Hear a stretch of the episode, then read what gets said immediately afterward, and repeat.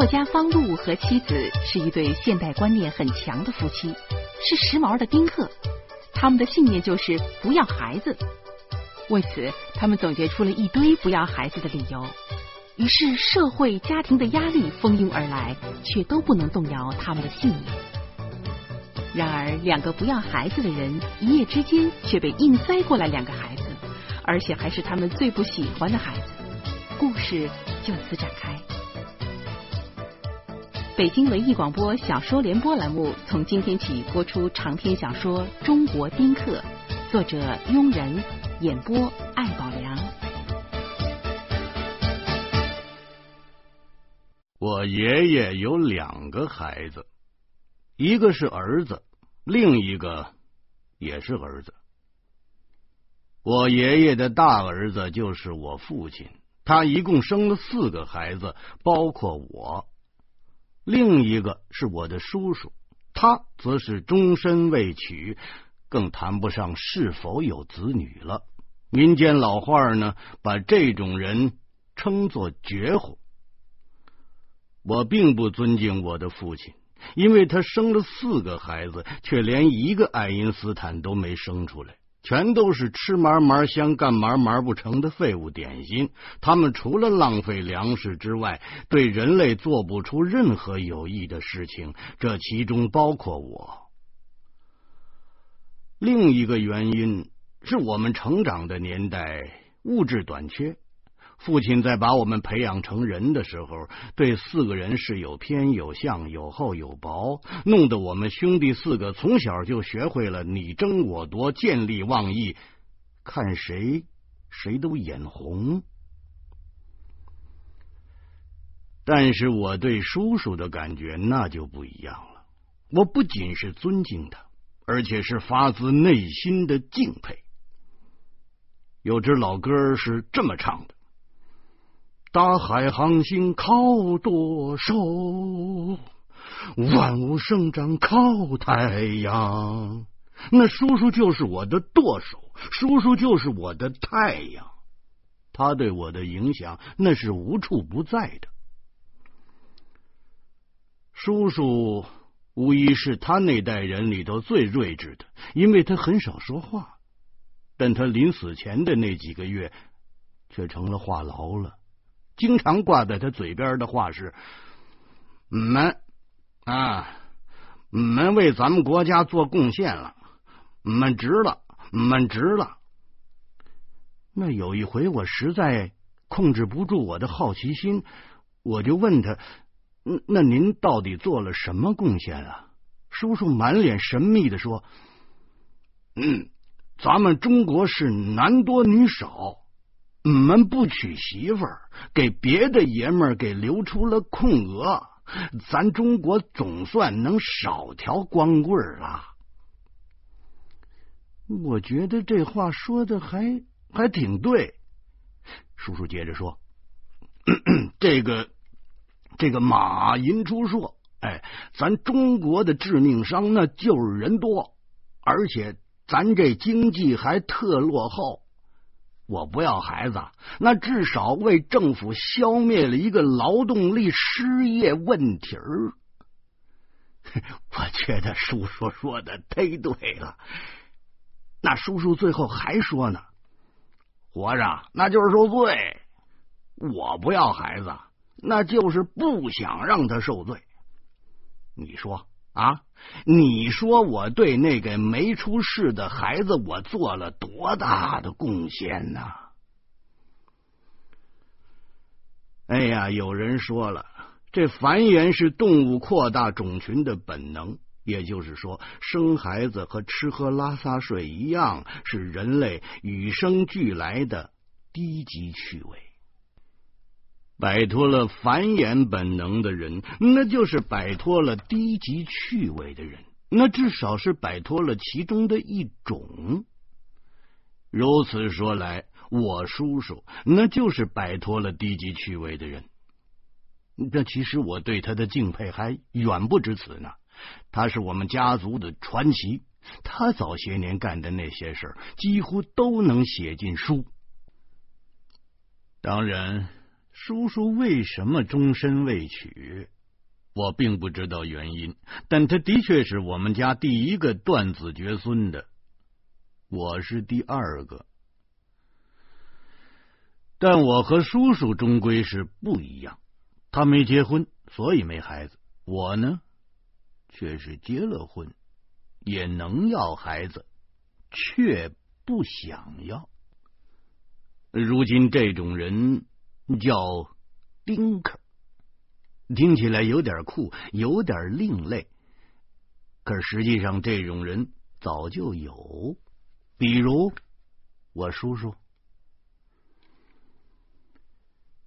每每呀都有那么一些人，生了个孩子呀，就以为自己是天下人的爹了，走起路来舔胸叠肚，牛气哄哄，那鼻子眼儿总跟高射炮似的，对着路灯瞄准儿。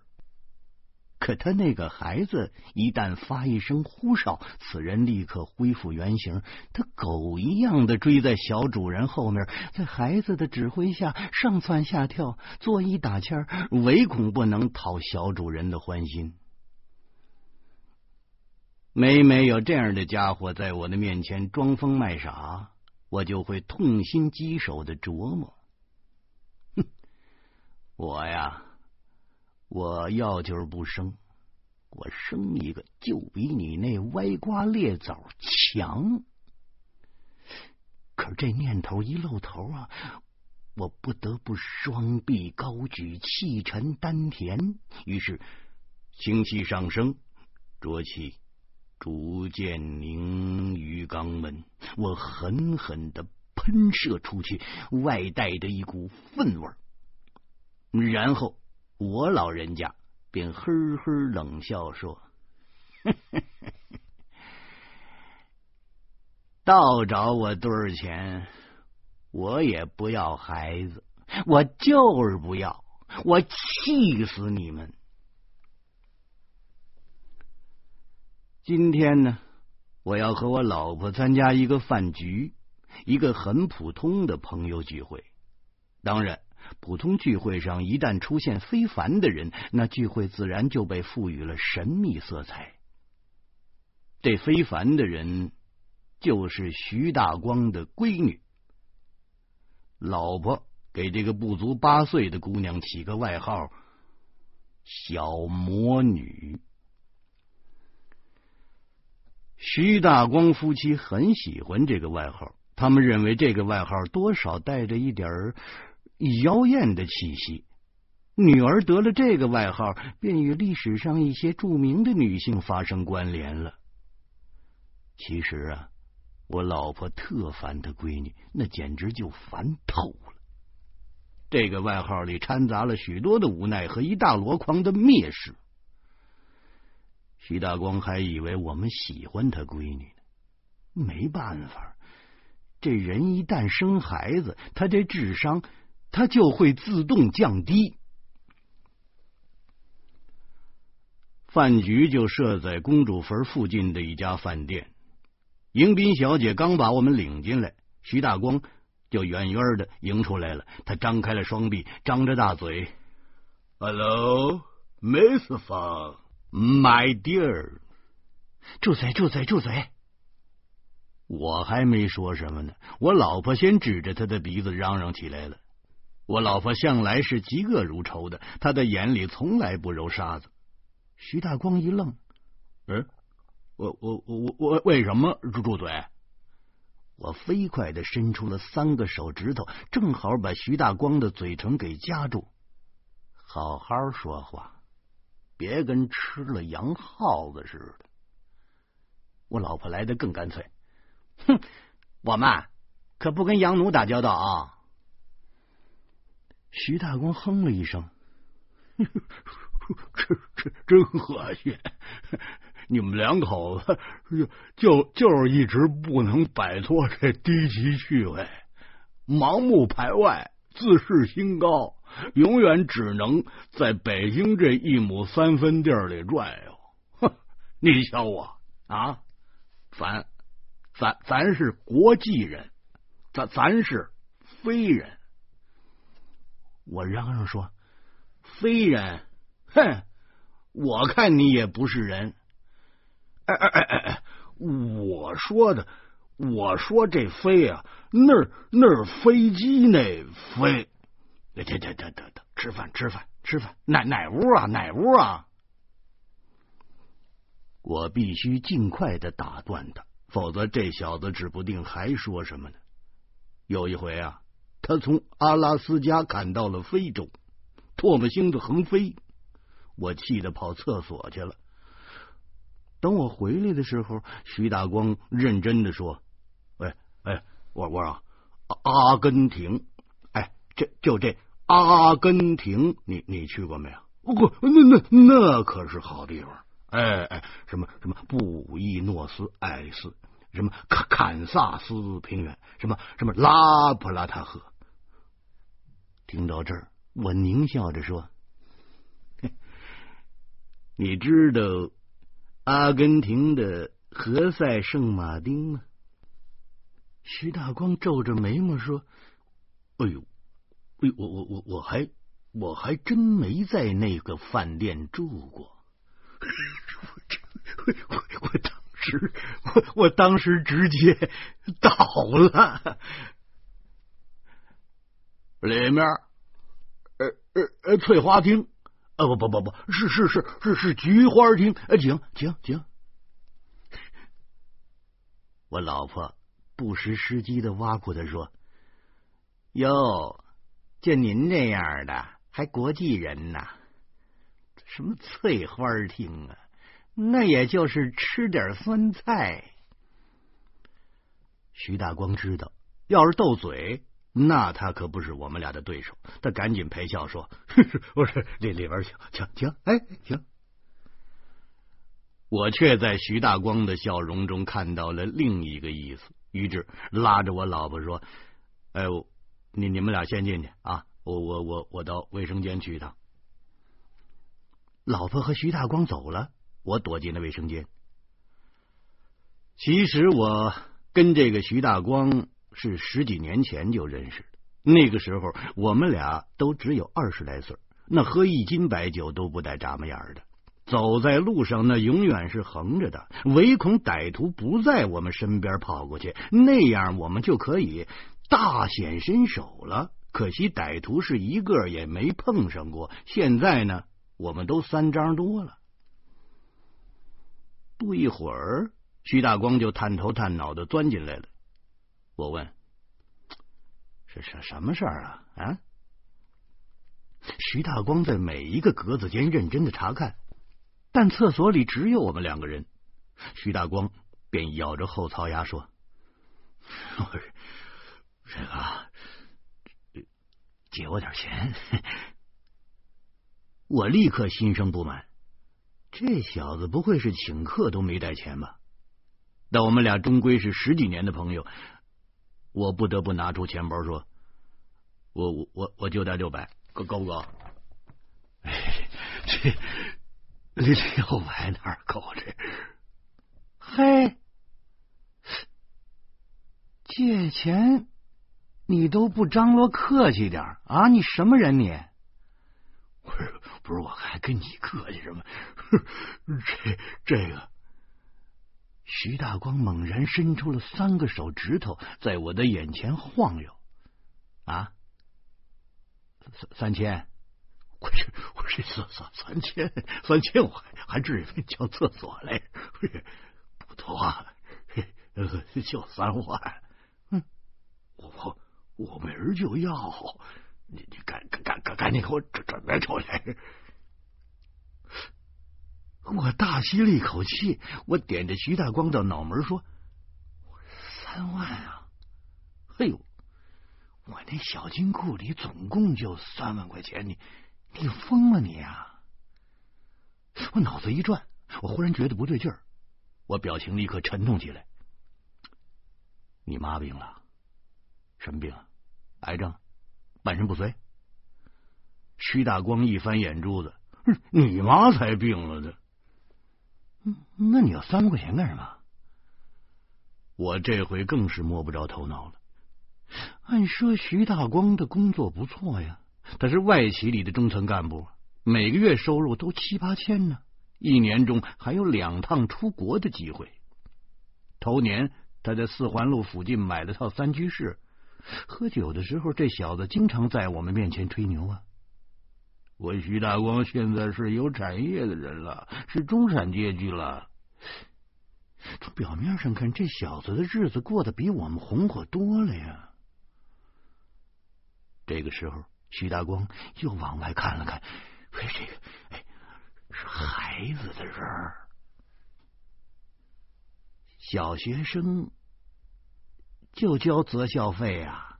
啊？我我说我说，这帮老师穷疯了。我呀，一直瞧不起老师。这几年来，他们的做法完全是变本加厉，穷凶极恶。据说这择校费一般是三四万呢，还要一次性交齐，那可都是中学的事儿啊。徐大光说：“不不不是，那那你干什么呀？”徐大光突然给我作了个揖：“兄弟，我。”我真是没办法了，这头年买房借那钱呢，还没还清楚呢。这今年孩子就病了，那你让我怎么办呢？啊，病了？你你到底什么病啊？我我这徐大光跟吃的苍蝇似的，他伸了半天脖子才说。我你那那你就就别问了呗，我这事没法说。哎呦喂，方军长哎，请您看在党国的份上，伸出手来拉兄弟一把呗！我求您了还不成啊？我摇了摇头，没办法了，这朋友已经把话说到这份上了。咱总不能驳人家面子吧？我说，那明天吧，你到我们家拿去。徐大光拍了拍我的肩膀，嘿，够意思，走，咱吃饭去。哎，我说，我机敏的看着他说：“你不会是为了这个事儿才请我吃饭吧？”哎哎哎，没劲了，没劲了。是不是？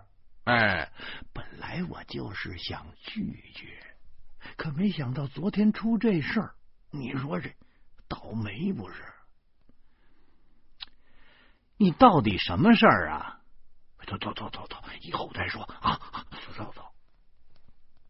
徐大光一把把我拉出了卫生间，出了卫生间就是走廊，走廊两边挂了些廉价的油画。尽头呢是一面大镜子，再拐了个弯就到了菊花厅了。我们俩一起在走廊中溜达着，徐大光在前，我在后。我望着他晃晃悠悠的背影，我的心里突然涌出了一一一股凄凉的感觉。是啊，这徐大光，他可真见老。啊，刚三十几岁的人，脑瓜顶的头发已经异常的稀疏了。他走路的姿势非常的疲劳，那胯骨松弛的就跟就跟要掉下来似的。他的屁股上更是生满了赘肉，那裤衩的轮廓都看得非常的清楚。这个时候，徐大光拐弯了，我下意识的。在镜子里看了看自己，嗯还行，满面红光，一脸横肉，胳膊上肌肉呈疙瘩状分布，如几座茁壮的小丘陵。我使劲的点了点头，嗯，自己看起来比徐大光可年轻多了，这就是不要孩子的好处啊。是啊，徐大光这个小子曾经跟我说过，小魔女三岁以前呢，他就没睡过一个整觉，几乎连三个小时都没睡过。生活在如此的水深火热之中，那人不显老才怪呢。菊花厅的门口果然有几朵菊花，木雕的，但怎么看都像塑料的。这就是现代社会的特点：高档玩意儿却死活要往低档水平上靠。徐大光打开了门，冷不防，一股巨大的声浪愤然涌将出来。我们俩脚下一晃，几乎被冲到对面的墙上。那一刻，还以为地震了呢。但是定睛向屋里看，一幅奇异的图画，差差点让我笑出声来。